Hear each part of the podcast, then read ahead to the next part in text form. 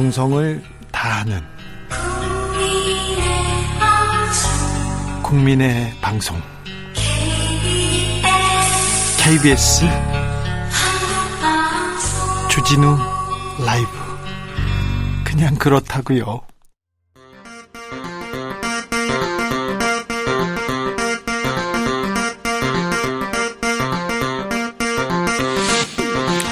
주진우 라이브.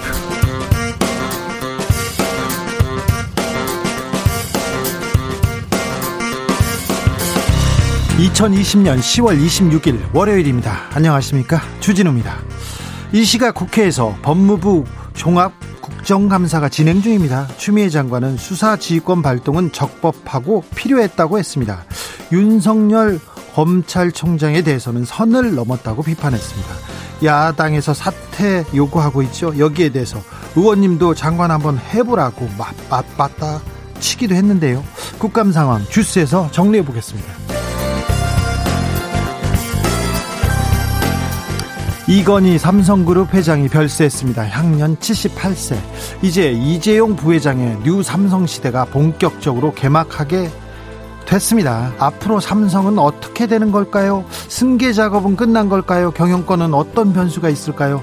오늘 9개월 만에 다시 국정농단 재판 열렸는데요. 이재용 부회장은 불출석했습니다. 삼성의 미래, 김기식 더 미래연구소 정책위원장과 짚어봅니다. 오늘 10월 26일입니다. 현대사에서 매우 중요한 날입니다. 41년 전 오늘 궁정동 안가에서 박정희 대통령을 저격한 김재규의 총성, 그리고 111년 전 오늘 하얼빈역에서 이토 히로부미를 저격한 안중근 의사의 총성, 역사 속 총성의 울림, 천주교 정의구현사재단 고문 함세웅 신부님과 함께 짚어보겠습니다. 나비처럼 날아 벌처럼 쏜다. 여기는 주진우 라이브입니다.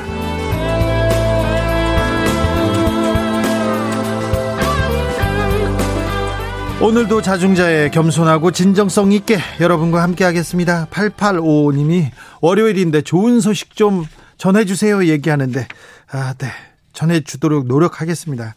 하지만 중요한 뉴스부터 하겠는데, 중요한 뉴스는 약간 인상을 찌푸리고 약간 아이고 또 그 얘기야 그럴 수도 있습니다. 그런데 조금만 지켜봐 주세요. 저희가 따뜻하고 좋은 뉴스 전해드리도록 노력하고 있다는 것도 알아주시고요. 오늘도 국회가 뜨겁습니다. 이제 거의 국감이 막바지에 이르렀는데요.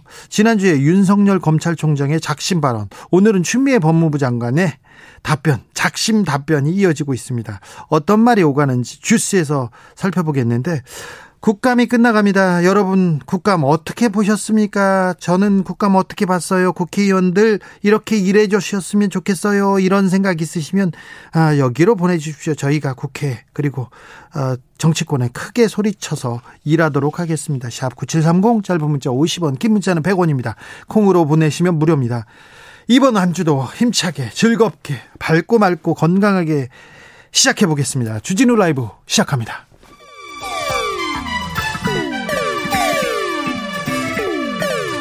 (3805님) 그 언젠가 나를 위해 시사를 던져주던 단발머리 주진우 라이브. 왜 이런 거 저 지키는 거. 단발머리 휘날리며 늘 진실을 쫓겠습니다. KBS 1라디오 주진우 라이브.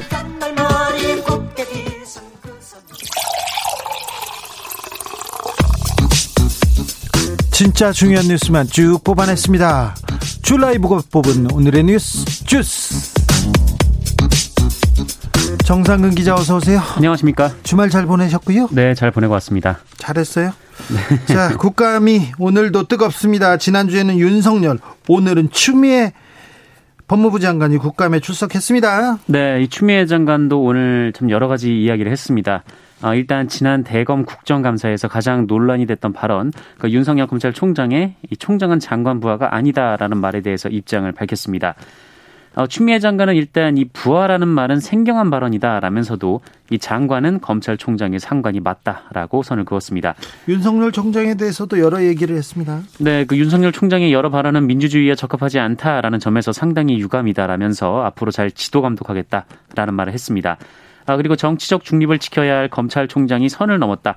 이 검찰을 정치의 늪으로 끌어들이고 있다라고 말을 했습니다. 그리고 윤석열 총장이 퇴임 후에 이 국민에게 봉사할 수 있는 방법을 뭐 생각해보겠다 뭐 이런 말을 한 것에 대해서 이 총장직은 만약에 내일 당장 정치를 하더라도 오늘 이 자리에서는 정치할 생각이 없다라고 이 조직에 안정을 줘야 되는 막중한 자리다라고 비판하기도 했습니다. 그리고 이 국민의힘 장제원 의원이 그 야당의 사퇴 요구에 동의하지 않느냐라고 묻자 웃으며 뭐라고 대답하겠느냐라고 말을 했습니다. 이에 장제원 의원이 국민의 50% 이상이 추미애 장관에 부정적이다라는 여론조사 결과를 소개하자 이 추미애 장관은 군복무를 충실히 마친 아들에 대해서 언론이 무려 31만 건을 보도했다라면서 의원님도 장관 한번 해보십시오라고 말을 했습니다. 퇴임 후에 국민에게 봉사할 수 있는 방법을 찾아보겠다 이 말은 정치적으로 이해할 수밖에 없는 발언이 있긴 한데 정치하겠다고 얘기한 건 아닌데 여기에 대해서 또 한마디 하셨네요. 민주주의에 적합하지 않다. 앞으로 잘 지도감독하겠다. 선을 넘었다. 네. 강성 발언 쏟아졌습니다. 오늘도. 수사 지휘권에 대해서도 얘기하셨어요? 네, 추미애 장관은 라임 자산운용 사태 수사 관련해서 이 고액의 향응을 받은 검사가 이 사건 수사팀장으로 투입돼서 복도에서 김봉현 씨와 마주쳤다라는 것이 감찰 결과 사실로 확인됐다라면서 이미 수사 의뢰를 했고 결과가 나올 것이다라고 말을 했습니다. 네. 윤석열 검찰총장이 또한 여러 차례 수사팀을 보강하면서 했던 일은 김봉현 전 회장이 검찰과 한 팀이 돼서 여권 정치인에 대한 수사 정보를 캐는 데 집중했다라고 되어 있기 때문에 이 부분도 정확하게 무엇 수사했는지 감찰 대상이다. 그러니까 윤석열 총장도 감찰 대상이다라고 말을 했습니다. 나라라 나의 홀씨아님께서 국감이요. 이번 국감은 초등학교 5학년 학급 회의보다 못했어요. 1935님은 이번 국감은 윤석열 총장의 정치인으로서의 첫 행보 보여준 장면이라고 생각됩니다. 출전은 강력했고 긍정적이든 부정적이든 성공적이었습니다. 이렇게 보는 시각이 좀 많아요. 정치적이었다. 네. 자, 문재인 대통령 이번 국감에 대해서 좀 아쉬움을 표했습니다. 네, 문재인 대통령은 오늘 청와대에서 수석보좌관 회의를 주재한 자리에서 이 국정감사가 여전히 정치 공세에 장이 되고 있다라는 점은 매우 아쉽다라고 지적했습니다. 다만 그런 가운데에서도 이 정부 정책에 대한 합리적 비판과 대안을 제시해준 부분에 대해서는 여야를 막론하고 정책에 적극적으로 수용하고 반영하겠다라고 말을 했는데 특히 이번 국감에서 택배 노동자, 플랫폼 노동자, 프리랜서 등 특수고용 노동자에 대한 지원을 제도화할 필요성에 대해서 공감대가 마련됐다는 것은 무엇보다 큰 소득이다라면서 최근 사고가 급증하는 전동 킥보드에 대한 규범 등등을 언급을 했습니다. 문재인 대통령은 또한 이 독감 백신과 둘러싼 논란에 대해서 지금까지 신고된 사례에 대한 부검 등의 검사와 종합적인 판단 결과 사망과 예방접종 사이에 직접적인 인과관계가 없는 것으로 확인됐다라고 밝혔습니다. 네. 구자춘님께서 윤 총장 퇴임 후에 국선 변호사로 국민을 위해 봉사하시면 좋겠습니다. 이런 얘기도 합니다. 시민단체에서 봉사할 수도 있고요. 그리고 네네. 교수나 뭐 학계에서 봉사할 수도 있으면 좋겠습니다. 그럼 좋겠네요. 네, 구자춘님, 좋은 생각이십니다. 7234님, 대통령이 임명한 장관과 총장의 싸움. 이제 대통령이 정리하세요. 이런 얘기를 하는데 사실 법무부에서 검찰에서 일어나는 갈등에 대해서 계속 우리가 뉴스를 접하고 이거 굉장히 큰 고통스러운 뉴스거든요. 네네. 이제 빨리 좀 정리가 됐으면 하는 생각이 국민들한테 좀 많다는 거 좀 유념하셨으면 합니다. 네. 그런 얘기 많이 듣죠. 1년 넘게 지금 이어지고 있습니다. 그런가요? 네. 네. 이거 스트레스입니다. 빨리 끝났으면 좋겠습니다. 이 스트레스가. 이건희 삼성전자 회장 돌아가셨습니다. 네, 이건희 삼성 회장은 어제 새벽 삼성 서울병원에서 숨을 거뒀습니다. 향년 78세이고요. 지난 2014년 5월 급성 심근경색으로 자택에서 쓰러진 뒤에 심폐소생술 삽관시술을 받을 정도로 위중했지만 삼성은 위기를 넘기고 자가 호흡을 했다라고 밝힌 바가 있습니다. 하지만 최근 갑작스럽게 병세가 악화됐다라고 하고요. 부인 홍라희 여사 그리고 아들 이재용 부회장 등이 급히 병원을 찾아서 임종을 지켜본 것으로 전해졌습니다. 빈소는 삼성 서울병원 장례식장에 마련됐고요. 삼성은 고인과 유족의 뜻에 따라서 별도의 조화, 조문을 받지 않겠다라고 밝혔습니다.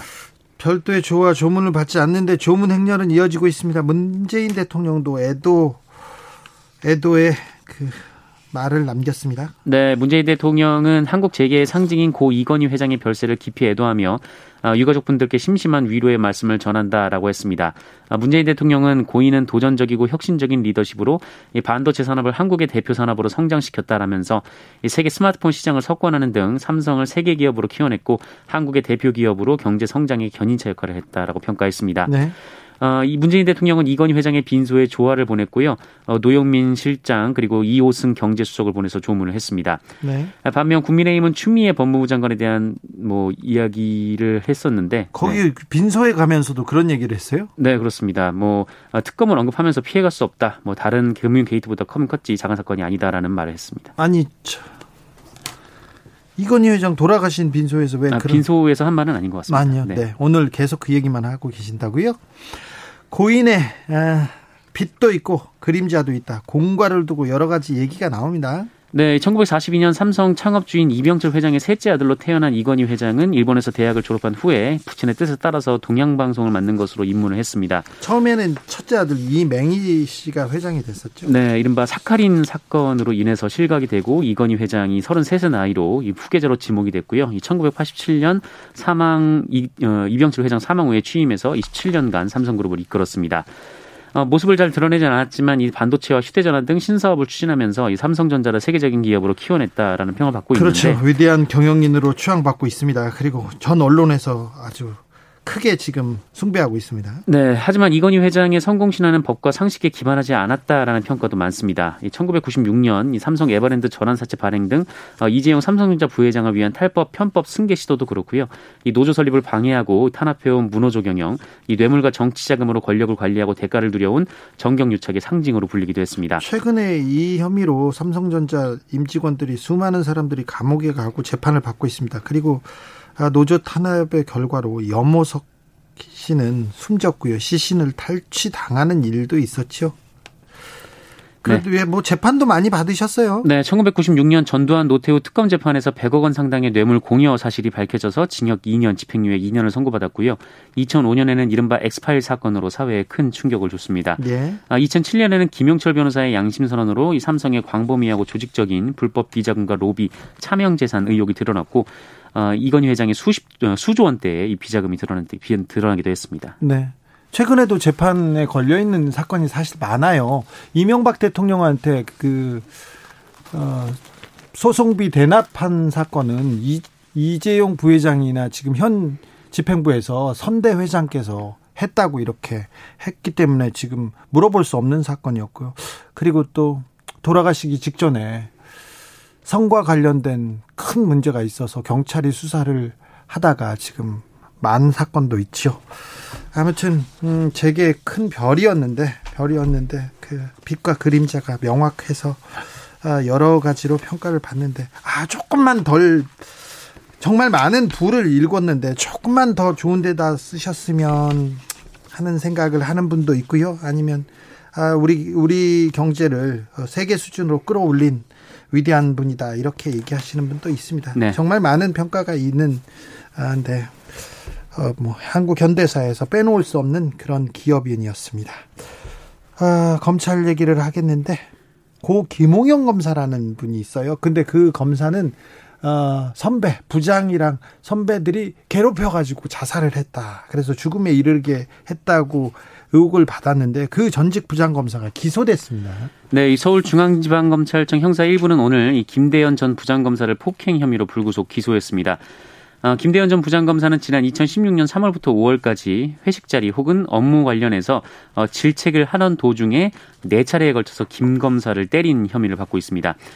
다만 2016년 2월 같은 부 검사 결혼식장 식당에서 김홍영 검사에게 식사할 빵을 구해오라 이렇게 질책을 한 강요 혐의 그리고 모욕적인 언사를 했다는 혐의는 적용되지 않았습니다. 검찰은 강요죄는 법리적으로 성립하지 않는다라고 판단했고요. 이 모욕 혐의는 적법한 고소권자가 아니고 고소기간도 넘겨서 공소권이 없다라고 설명했습니다.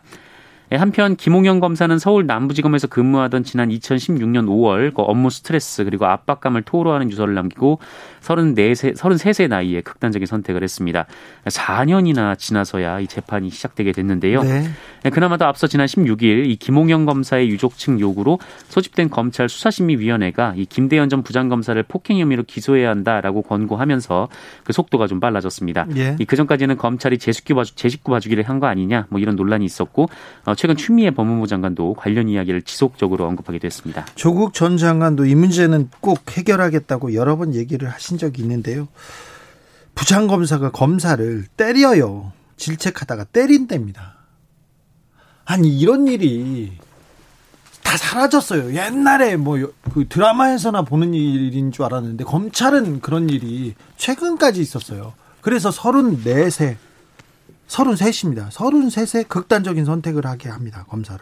아, 어떻게 이런 일이 있는지. 아, 룸사롱에 가는 검사들. 아직도 룸사롱에서 회식을 한다는 사람들이 있고 때린다고요. 아, 참. 왜 이렇게 검사들한테는 후진적인 문화가 아직 남아 있는지 이 부분 좀 개혁해야 될 부분이 아닌가 이런 생각해 봅니다. 네, 처벌받아야 되는 일들이 계속 벌어지고 있는 것 같습니다. 그렇죠. 왜 그 검사들은 역사 속에서 살고 있는지, 역사의 후미진 그늘에서 살고 있는지 잘 모르겠습니다. 오늘 외교부 국감에서였습니까? 강경화 외교부 장관이 이수혁 주미대사에 대해서 얘기를 했어요? 네, 이수혁 대사는 지난 12일 국정감사에서 한국이 70년 전에 미국을 선택했기 때문에 앞으로도 70년간 그 미국을 선택하는 것은 아니다라고 발언을 했습니다. 발언을 하면서 다른 얘기도 많이 했어요. 네, 뭐 발언의 취지가 국익에 기초한 선택을 할 수 있다라는 자주성을 강조한 것이다라고 했는데 예? 뭐 주미대사가 미국에 대한 얘기로는 부적절하다라는 것이 국민의힘 측의 주장이었는데요. 국민의힘과 그 보수 언론에서 계속 그 비판했죠. 그런데 강경화 장관이 오늘 이 국회 외교통일위원회 국정감사에서 그 이수혁 대사 발언에 대한 이 국민의당 이태규 의원의 질의에 일부 표현에 문제가 있었던 것으로 생각한다라면서 필요한 부분에 대한 조치를 취하고 있다라고 말을 했습니다. 조치를 취하고 있다고요? 네, 모종의 조치가 필요한 상황이다라는 입장을 밝히기도 했습니다. 조치가 필요하다고 인식합니까? 외교부 장관은 그 발언에 대해서 자주성을 강조한 얘기라고 본인이 분명히 그 얘기였다고 그 맥락을 보면 이해할 수 있다고 얘기했는데 알겠습니다. 코로나 확진자 현황 좀 볼까요? 네, 오늘 다시 세 자릿수 확진자 수를 기록했습니다. 0시 기준 신규 확진자 모두 119명이고요. 경기도에서 65명, 서울에서 20명이 나왔습니다. 네, 전 세계적으로 좀 걱정이에요 지금? 네, 하루 확진자가 50만 명에 육박한 날도 있었는데요. 네. 그 23일에 49만 명에 이르렀습니다. 미국이 하루 8만 명의 확진자가 계속 나오고 있고요. 그럼 봄보다 훨씬 심각해진 거예요. 맞습니다. 이 프랑스도 5만 명의 확진자를 기록함으로써 유럽 하루 최다 확진자 수를 갱신했습니다. 프랑스, 스페인, 유럽 국가인데요. 처음으로 100만 명의 확진자를 넘었습니다. 일본도 확진자가 10만 명 넘었어요. 네, 가까워졌습니다. 네. CJ 대한통운에서 택배 노동자 과로사에 대해서 대책을 발표하네요. 네, 지난주에 CJ 대한통운이 대책을 발표한 이후에 이 한진 택배에서도 관련된 대책이 나왔습니다. 네. 핵심은 오는 11월 1일부터 심야 배송을 중단하겠다라는 겁니다. 자, 한진 택배에서 심야 배송을 중단하겠다고 합니다. 네, 심야 배송을 중단하고 그 남은 물량은 다음 날 물량으로 넘기겠다라고 밝혔습니다. 네. 뭐 소비자 입장에서는 뭐 그래도 반나절 정도만 기다리면 되는 그런 상황인데요. 그리고 화요일과 수요일에 물량이 집중됐는데 이걸 분산해서 특정일에만 일이 몰리지 않으면서 수입은 유지할 수 있도록 하는 방향으로 개선하기로 했습니다. 아니, 이 문제는 지금 본질하고는 조금 먼 사안 같은데 다른 대책은 없습니까? 일단 이 택배기사 분류 작업을 부담을 줄여줄 수 있는 이 분류 지원 인력 전국적으로 약 1,000여 명 규모를 투입하겠다라고 밝혔는데요. 네. 그리고 더불어 분류 시간 단축을 위해서 자동 분류기를 추가 도입할 예정이고 이를 통해서 아침 분류 시간을 1시간 이상 단축할 수 있다라는 그런 발표입니다. 산재보험 관련해서는요? 네, 이 부분도 굉장히 논란이 됐는데 이 전 지점에 산재보험 가입 현황을 즉시 조사할 것을 지시했고 2021년 상반기까지 모든 택배기사가 산재보험에 가입할 수 있도록 지원할 예정이라고 밝혔습니다. 예. 또 심혈관계 검사를 포함해서 건강검진을 매년 실시하겠다라고 밝혔습니다. CJ대한통운도 그리고 한진 택배도 아무튼 그 택배 노동자를 위해서 움직이기 시작했습니다. 이거 택배 노동자들이 희생했고 그다음에 국민들이 지금 움직여서 택배 노동자 중요한 분들이니까 조금 처우를 개선하라는 목소리 때문에 움직이는 것 같습니다. 네, 계속 관심을 가지고 있으면 택배 회사에서도 또 관련 대책도 발표할 것으로 봅니다. 주스 정상근 기자 함께했습니다. 감사합니다. 고맙습니다. 9642님이 국감 얘기 관련해서 문자 주셨어요. 질의할 때 답할 때 다들 너무 화가 나 있어요 얘기합니다. 그렇죠.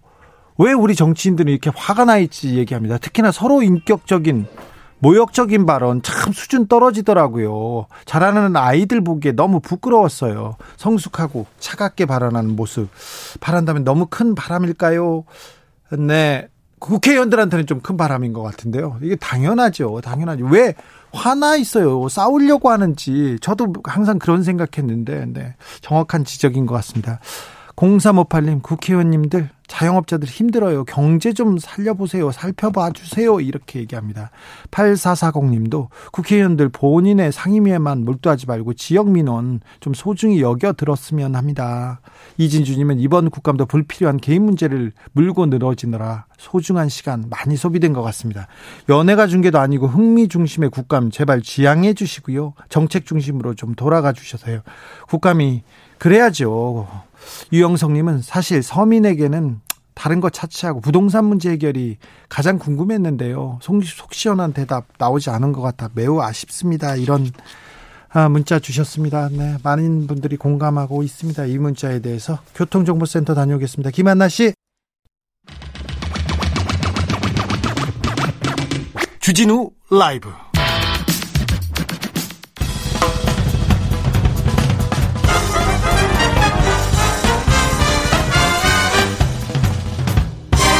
훅 인터뷰. 모두를 위한 모두를 향한 모두의 궁금증 훅 인터뷰. 이건희 삼성그룹 회장이 돌아가셨습니다. 빈소에 각계 조문이 이어지고 있는데요. 고인의 공과에 대한 평가와 더불어서 앞으로 삼성은 어떻게 될 것인지 삼성의 미래에 대해서 궁금해집니다. 이재용 부회장의 미래는 그리고 이재용 부회장의 재판은 어떻게 될까요? 알아보겠습니다. 김기식 더 미래연구소 정책위원장 어서 오세요. 예, 안녕하세요. 네, 삼성을 가장 사랑하고 관심을 갖는 분이셔서 모셨습니다. 이건희 회장의 별세 소식을 듣고 어떤 생각 드셨어요? 뭐 많은 분들이 마찬가지겠습니다만, 뭐 한 시대가 가고 있구나. 최근에 작년 올해 사이에 네. 그 신격호 회장이나 구본무 회장 등 재벌 그 오너들이 돌아가시고 이제. 본격적으로 이제 3세 시대가 네. 4050 그 재벌 총수 시대로 이제 넘어가고 있다. 이제 한 시대가 경제계에서도 가고 있구나 이런 느낌이었죠. 그렇죠. 근데 불법 승계, 그다음에 삼성 소액 주주 운동 그러면서 삼성 이건희 회장을 가장 많이 괴롭힌 사람으로서 네. 좀 가니까 조금 연민의 정도 좀 들고 그렇죠. 이건희 회장의 공은 평가받을 수 있죠. 네. 당연히 회장으로 처음 취임했을 때 비해서 지금 현재 삼성그룹의 매출 규모가 400배 늘었으니까 네. 뭐 어마어마한 성과를 냈고 반도체나 휴대폰이나 이런 부분에서 세계 1등의 제품을 만들어내지 않았습니까? 네. 더군다나 물론 오늘의 삼성이라는 거는 이건희 회장만이 아니라 임직원 모두의 노력이긴 하지만 또 리더의 역할을 폄하해서는 안 된다고 예. 생각합니다. 실제로 아시겠습니다. 90년대까지만 해도 삼성전자와 LG전자의 차이가 뭐 기술적으로나 회사의 크기나 큰 차이가 없었거든요. 그런데 예. 그 삼성전자, LG전자의 차이를 가장 크게 만들었던 중요한 원인은 이건희 회장이 반도체.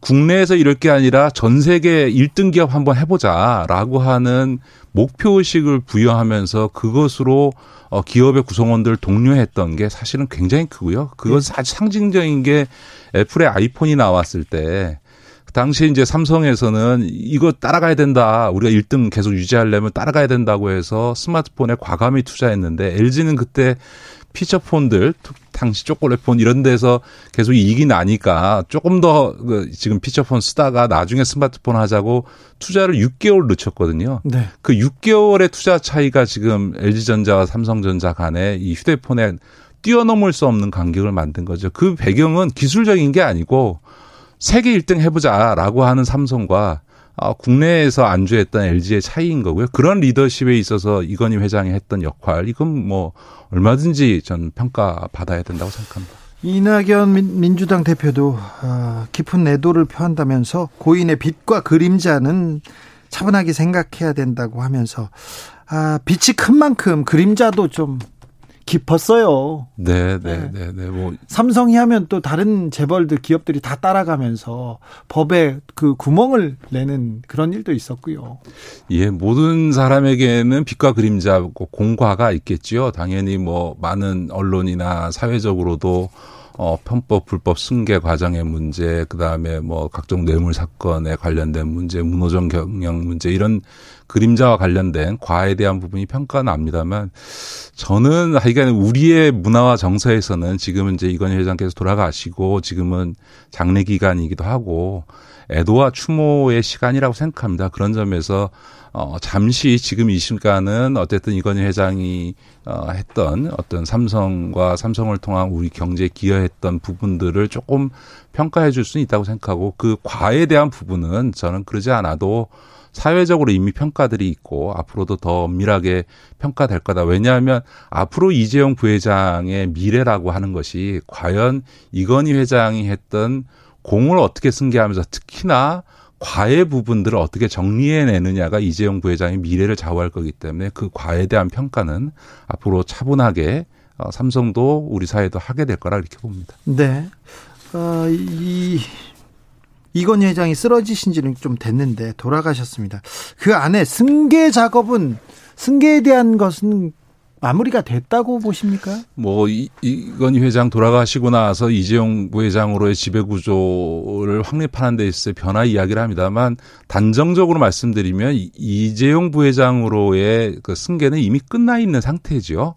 사실상은 지난번 삼성물산과 에버랜드 제1모직의 합병을 통해서 사실상 이제 승계 작업은 마무리됐다고 봐야 되고요. 승계의 지배구조의 핵심은 삼성전자를 어떻게 지배할 거냐인데, 삼성전자의 지분을 갖고 있는 게 이건희 회장이 한 4.1몇 프로, 네. 한 4.4%가 조금 넘고요.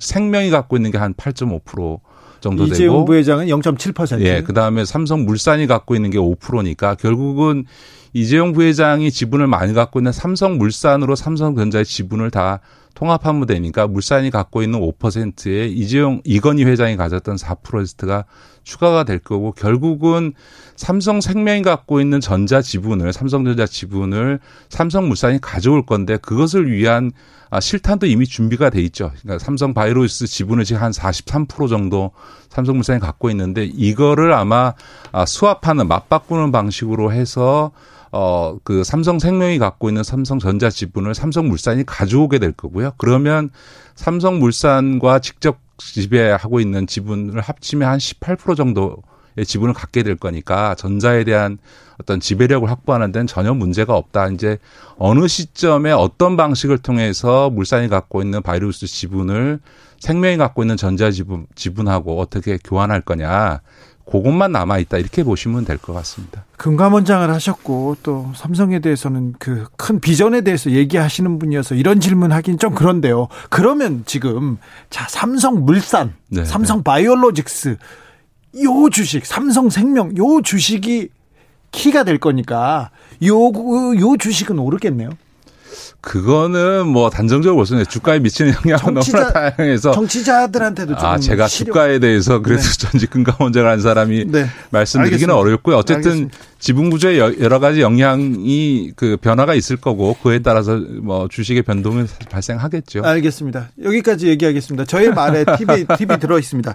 저기 지배 구조에 대해서 약간의 또 변수는 없을까요? 이부진, 이서연 이 형제들이 있지 않습니까? 그 아버지 이병철 회장에서 이건희 회장으로 갈 때는 이제 형제들에게 계열사를 분리해 줬습니다. 예, 그래서 원래 이건희 회장이 그 살아계실 때 2000년대까지만 해도 역시나 마찬가지로 이부진, 이서연에게 계열 분리가 이루어질 거다. 예를 들어서 이서연 씨가 제1모직을 비롯한 패션 사업, 네. 그다음에 이부진 씨 같은 경우는 호텔 신라도 있으면 그때 많이 거론됐던 거는 이제 종합화학이나 네. 삼성물산의 건설 부분이었는데, 이건희 회장이 쓰러진 다음에 이재용 부회장이 선택과 집중을 하면서 화학부 분야를 모조리 다 하나그룹에다가 매각을 네. 했고요. 건설 부분도 이제 지금은 물산 안에 들어와 있고 이런 상태고, 또 이서연 씨가 갖고 있던 제1모직도 사실은 에버랜드랑 합병이 되면서 지금은 이제 에버랜드 지금 삼성물산 안으로 들어와 있으면서 본인은 지금 이제 문화재단 쪽 일을 하지 않습니까? 그래서 아마 이런 계열 분리에 대해서는 현재로서는 고려하고 있지 않고요. 또 하나는 이재용 부회장이 지금 재판을 2개를 받아야 되기 때문에 지배권은 확립돼 있지만 수용 생활을 할 가능성도 있어서 지금 현재로서는 이제 계열 분리를 할 경우에는 이부진 씨나 이서연 씨가 갖고 있는 삼성물산 지분 등의 처리 등이 필요해지거든요. 이제 그런 것들은 어쨌든 지배구조의 불안정성을 낳으니까 아마 이재용 씨의 어쨌든 재판 문제에 따른 수용 문제가 정리될 때까지는 계열 분리 문제는 별로 나타나지 않을 거다. 그러나 길게 보면 일부 계열사에 있어서의 계열 분리는 발생하겠습니다만 삼성그룹 전체의 어떤 기본적인 구조에 있어서 큰 변동이 발생할 가능성은 없고 오히려 안에서 지분을 가지면서 경영만 좀 분리해서 맞는 일종의 SK 모델과 비슷한 이제 따로 또 같이 같은 이런 모델이 오히려 나타날 가능성이 더 많다고 봅니다. 네, 야망이 있는 이부진, 이서연에 가만히 있을까? 근데 어느 정도 지금은 이부진 씨는 물론 이제 자기 목에 계열사를 갖고 싶은 생각이 있을 것 같습니다. 그러나 그거를 단행할 만큼의 지금 현재 삼성그룹 내 구조에 있지 않고요. 이부진 씨가 그렇게 하려면 지금 본인이 갖고 있는 지분을 하고 특정 계열사의 지분을 이제 맞바꾸는 형식이 돼야 되는데 그거는 이재용 씨의 동의 없이는 불가능하거든요. 더더군다나 지금은 이서연 씨가 오빠인 이재용 부회장의 경영권 승계와 그 경영 안정화에 굉장히 적극적으로 협조하고 있는 단계이기 때문에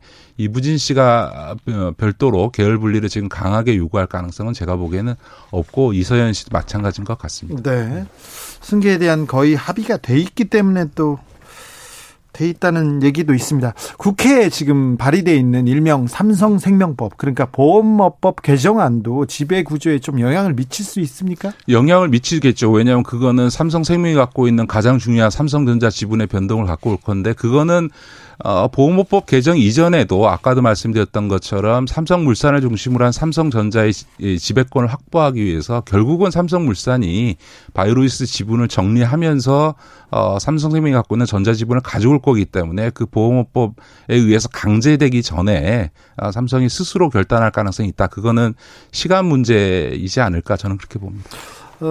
이건희 회장이 돌아가시자마자 상속세가 10조 이상이라면서 이거 문제가 있다 깎아줘야 된다. 뭐 나경원 전 원내대표도 얘기하고 뭐 언론에서 계속 그 얘기를 하고 있습니다. 이건 어떻게 보세요? 상속세 문제는 크게 문제가 안 될 겁니다. 뭐 그 상속세 때문에 뭐 일부 그 삼성전자나 물산의 지분을 매각하지 않냐 이런 얘기도 나오는데 그렇지 그런 수준은 아니잖아요. 네, 제가 분명히 말씀드리는 거는 이 승계 과정에서 절대 손 안 댈 것. 물산과 전자 지분은 절대로 그룹 바깥으로 매각되는 일은 없을 거다. 손댈 수가 없잖아요. 네, 그 두 지분만이 가장 중요하고요.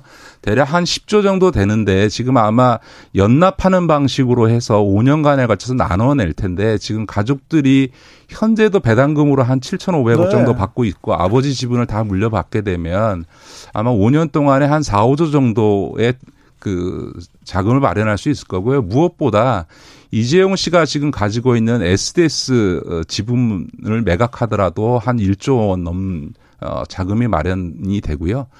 또 하나는 과연 아마 이재용 씨가 그 고민을 할 겁니다. 무슨 얘기냐면 이건희 회장이 갖고 있는 삼성생명 지분이 한 20%에서 한 3조 4천억 정도 되는데 삼성생명 지분을 그대로 갖고 있을 이유가 별로 없습니다. 그냥 만약 지배한다 하더라도 그 삼성물산을 통해서 한 19%를 갖고 있어서 지배할 수 있을 뿐만 아니라 삼성생명과 같은 금융계열사를 이재용 부회장이 계속 유지하려고 할 거냐 아니면 이걸 매각해서 정리하고 전자를 중심으로 한 일종의 테크노 기업으로 집중할 거냐 이런 부분이 이재용 씨로는 가장 큰 결단일 텐데 그 사실 이건희 회장의 삼성 생명 지분만 해도 3조 4천억이니까 아까 SDS 한 지분 다 하면 이재용 1조 4천억에다가 이부진, 이서연 갖고 있는 거 하면 그것만 해도 5조거든요. 그러니까 배당금으로 한 4, 5조. 그다음에 지배권에 있어 핵심적이지 않은 지분 매각을 통해서도 한 5조 이상 마련할 수 있어서 10조의 상속세를 마련하는 거는 크게 문제가 안 되고 그걸 위해서 준비해 온 거죠. 사실은 SDS BW를 그 불법으로 해서 유죄 판결까지 받았지 않습니까? 그 SDS BW를 그렇게 쌍강하게 불법적으로 발행했던 이유도 지금처럼 이런 상속 문제가 생겼을 때 그것을 세금을 낼 수 있는 자금을 마련하기 위한 용도였거든요. 네. 정영수님 이런 문자 주셨는데 왜 재벌의 상속세를 걱정하는지 어이가 없어요 얘기합니다. 지금 김기식 위원장 말씀대로 자 상속세 세금 낼 만한 여력은 다 있습니다. 이미 그러니까. 다 준비를 해왔습니다. 네. 20년 동안 다 준비를 해왔기 때문에 그 이건희 회장이 돌아가시고 자녀들의 상속세 납부와 관련해서는 왜 개인들이 그 이건희 회장이 자녀들이 내야 될 상속세에 대해서 사회가 걱정해야 되는지 잘 모르겠는데 이미 준비도 다 돼 있으니까 그러니까요. 크게 시장이나 국민들께서 뭐 궁금해하거나 걱정하실 필요는 없다고 생각합니다. 네, 네. 뭐 상속 승계 부분이 어느 정도 결론 나지 않았으면 못 돌아가셨습니다. 자, 저기 재판 이야기로 넘어가겠습니다. 네, 네. 재판 얘기로 넘어가겠습니다. 오늘 재판이 있었어요. 국정농단. 파기환송심 재판 정준영 부장판사가 하는 재판이 있었는데 원래는 이재용 삼성전자 부회장도 오늘 나와라 이렇게 얘기했는데 오늘 못 나가셨는데 이 재판 이제 계속 진행됩니다. 정준영 부장판사가 2월까지만 그 재판부에 있기 때문에 재판이 빨리 끝나리라고 봅니다. 예, 그 지금 그 파기환송심 최순실 뇌물 사건과 관련된 파기환송심은 이미 대법원에서 그 유죄를 확정한 거죠. 더군다나 뇌물 액수가 2심에서 깎았던 30몇 억이 아니고 86억이다라고 이미 했기 때문에 그거는 아예 그 유무죄 문제는 아예 그 파기환송심에서 대상이 아니고요. 판결의 대상이 아니고 양형만이 남아 있는데 지금 정주영 부장이 무슨 준법감시위원회 한다고 하면서 지금 그 집행유예를 하려고 지금 열심히 노력 중 아닙니까? 그래서 특검에서 지금 기피하다가 다시 돌아왔습니다. 예, 예. 그런 점에서 보면 근데 이제 그 중간에 중요한 거는 지금 최순실 뇌물 사건과도 연동돼 있는 재산권 승계와 관련해서 분식회계 문제, 회계 사기 사건이 발생을 했고 그것이 이제 뇌물 사건과 연관이 있다라고 하는 게 입증돼 있는 이 상황에서조차 정준영 부장이 과연 대법원의 판결 취지를 거역해 가면서 집행유예라는 일종의 장량 강경을 통해서 재판부의 권한으로 그냥 집행유예를 풀어줄 수 있겠냐라고 하는 거는 우리나라에 있어서 사법부에 대한 신뢰, 이른바 무전 유죄, 유전 무죄라는 이런 그 사법 불신에 대해서 과연 정준영 부장이 어떻게 답할지 한번 지켜볼 일이죠. 네. 그래서 굉장히 중요한 이재용 부회장이 감옥에 갈 수도 있는 굉장히 중요한 재판이 지금 오늘부터 다시 열립니다. 그리고는 12월까지 매우 급하게 달려갈 겁니다. 네, 네, 네. 그래서 굉장히 중요한 모멘텀에 이건희 회장께서 돌아가셨습니다.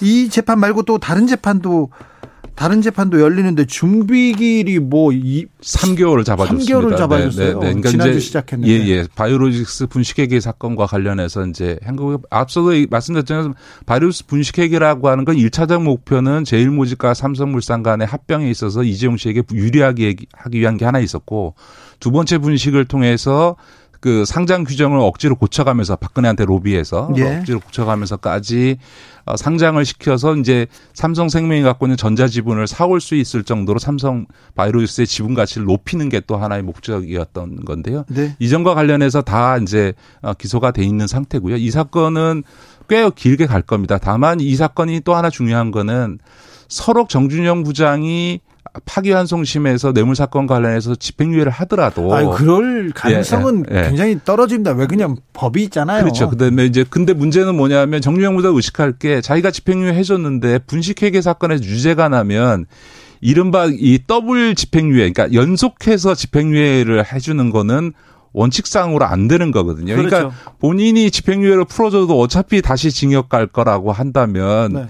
괜히 자기가 욕먹어가면서 집행유예를 해야 되느냐 이런 고민을 안 할 수 없겠죠. 그런 점에서는 두 개의 사건이 같이 진행되는 건 이재용 부회장으로서는 상당히 곤혹스럽다 이렇게 봐야 되겠죠. 굉장히 곤혹스러운, 이게 다 승계를 위한 뇌물이었고 승계를 위한 불법 부정 합병이었다 이런 얘기가 있기 때문에 지금 굉장히 어려운 시기에 이런 일이 있습니다.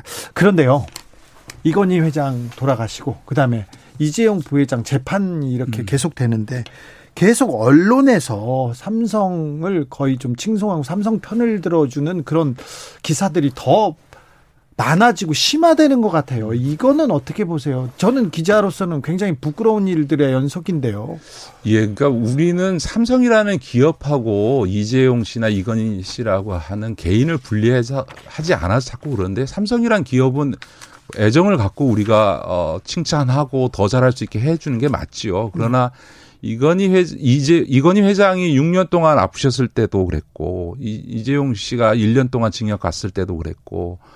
삼성전자 흔들리지 않습니다. 네. 그런 점에서는 이미 삼성전자의 주력이라고 하는 반도체 부분은 오너의 그가 징역에 있냐 아니냐 무관하게 일종의 시스템적으로 투자가 이루어지면서 발전할 수 있게 되어 있다. 그다음에 중국과의 반도체 격차라고 하는 것도 워낙에 큰 데다가 지금 미국이 중국의 반도체 굴기를 지금 견제하고 있기 때문에 그 어부지리로 상당한 부분에 있어서 반도체에는 10년 이상 현재 위치를 유지할 거다. 그런 점에서 삼성전자에 대한 걱정보다는 오히려 반도체는 그럴 수 있는데 지금 이건희 회장 때도 97년부터 20년 동안 신수종 사업하겠다고 했는데 못했잖아요. 그럼 결국은 이재용 부회장이 뭔가를 보여줘야 됩니다. 아버지 이건희 회장처럼 반도체나 휴대폰 같은 뭔가 미래 먹거리에 대해서 얼마나 능력을 보이느냐고요. 그러려면 앞서 우리 주진우 기자도 얘기했던 것처럼 자신을 지금 10년 이상 발목 잡고 있는 소위 불법 승계 문제와 관련해서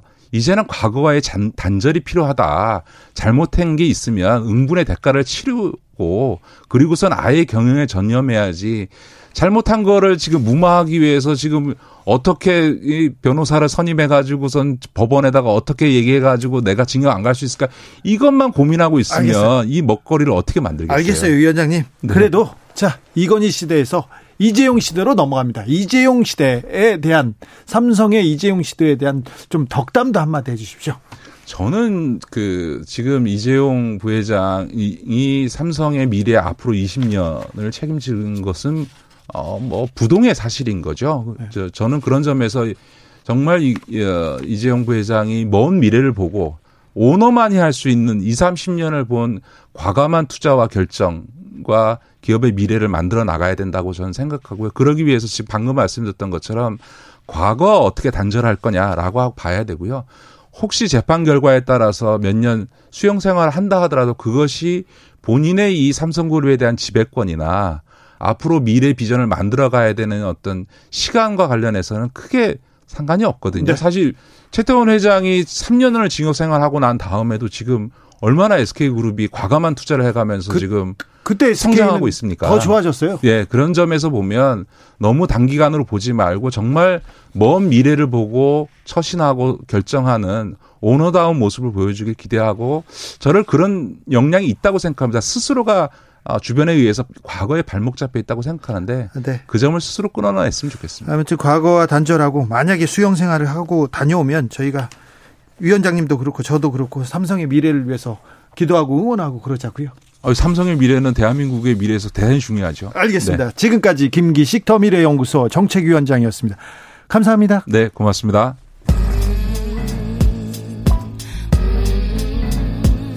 나비처럼 날아 벌처럼 쏜다. 주진우 라이브.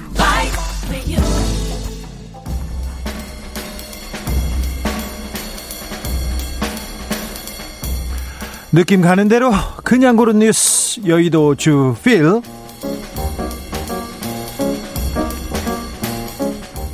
가수 상위 1% 63명 연소득 34억 원 1%가 전체 소득 53% 차지. 연합뉴스 기사입니다. 가수 상위 1%가 연평균 34억 원 번됩니다. 배우 상위 1%는 1인당 17억 원 번답니다. 모델로 많이 벌고요. 세상 쓸데없는 게 연예인 걱정입니다. 세상 쓸데없습니다.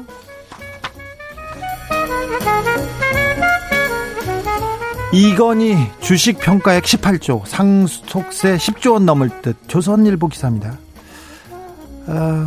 재산이 많죠. 18조가 넘는 주식을 가지고 있고요. 나머지 재산을 따져도 한 25조에서 30조 정도 된다고 합니다. 근데 상속세가 10조가 넘어서 걱정이라는 언론의 보도가 쏟아지고 있습니다. 세상 쓸데없는 게 재벌 돈 걱정입니다. 이건희 세금 걱정을 왜 여러분들이 해주세요. 여러분들이 그렇게 돈 많아 좀 보태주시던가. 왜 언론이 그런 걱정을 하는지, 왜 서민들이 재벌 돈 걱정을 하는지 저는 잘 모르겠어요. 아까 김기식 위원장 얘기했는데, 이건희 회장 작년에 그 집안에서 작년 배당금으로 7천억 원 넘는 돈을, 배당금이요, 월급, 보너스 이런 거 말고 배당금, 여러분들 배당금 못 받을 거 아니에요? 받으세요? 네. 삼성전자 연매출이 230조고요 400조 주가총액이고, 그리고 움직일 수 있는 돈의 규모는 더 많습니다. 10조 원, 20조 원 부담 안 됩니다. 근데 그것도 안 내려고 막 피해서 그런 거예요. 그러니까 재벌 돈 걱정 세상 쓸데없습니다.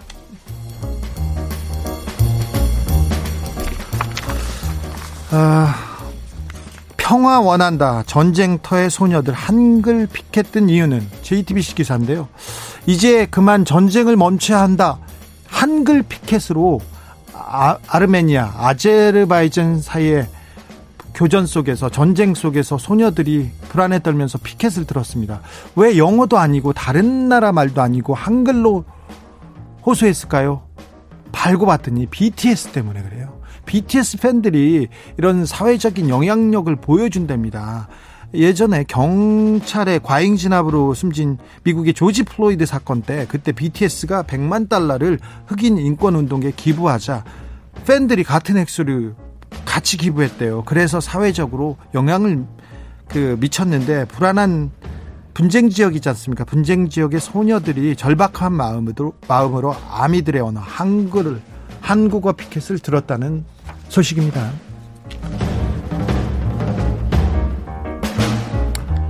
젊을 때 즐겨라. 황혼의 노인들이 전하는 진솔한 조언. 연합뉴스 기사입니다. 황혼에 이른 노인들, 잉글랜드 대번주라고, 대번주의 한 요양원인데, 요양원에서 요새 코로나 때문에 면회 금지됐지 않습니까? 그래서 가족들하고 차단된 노인들이 지루함을 달래기 위해서 젊은이들에게 인생 경험을 전해주는 행사를 했어요. 그래서 젊은이들에게 어떠한 조언을 할 것인가, 이렇게 질문을 적힌 화이트보드에 자신의 생각을 적습니다. 그런데 80, 90, 100세 노인들이 이런 얘기합니다. 마거렛 할머니는 이런 얘기를 했어요. 네 돈을 다 써라. 젊었을 때 즐겨라. 그리고 만약 네가 다른 사람한테 친절하게 대한다면 그들도 너에게 친절하게 할 것이다. 이렇게 얘기했습니다. 베트 할머니는요, 뭐라고 썼냐면요, 두 다리를 모으고 있어라. 이 얘기를 해가지고 제가 기대고 있다 깜짝 놀랐습니다. 깜짝 놀라는 분이, 왜 이게 100세 노인께서 이런 얘기를 하셨을까, 저한테 하시는 말씀인가 얘기했습니다. 코랄 할머니는 글을 쓰기 전에 먼저 생각해라. 그리고 말다툼을 했다면 자기 전에 화해해라. 이렇게 얘기했습니다. 요양원 최고령 104세의 로잘린 할머니는 뭐라고 썼을까요? 뭐라고 썼냐면요, 104세 할머니가, 젊은이들은 내가 그 나이 때보다 훨씬 현명하다. 이렇게 쓰셨어요. 그리고 톰 할아버지는 뭐라고 쓰셨게요? 행복한 크리스마스 보내야 된다. 크리스마스 때 행복하게 즐겨야 된다. 이렇게 말씀하셨습니다. 할머니들, 할아버지들의 지혜, 왜 이런 얘기를 했는지 고개가 끄덕끄덕 끄덕여집니다. Give me a second eye. 펀의 We Are Young 들으면서 저는 잠시 쉬었다가 6시에 돌아오겠습니다. 홍승표님 문자입니다. 당장 오늘 저녁 식사가 걱정이다. 아, 이거 큰 걱정이네요. 뭘 먹지 저녁에?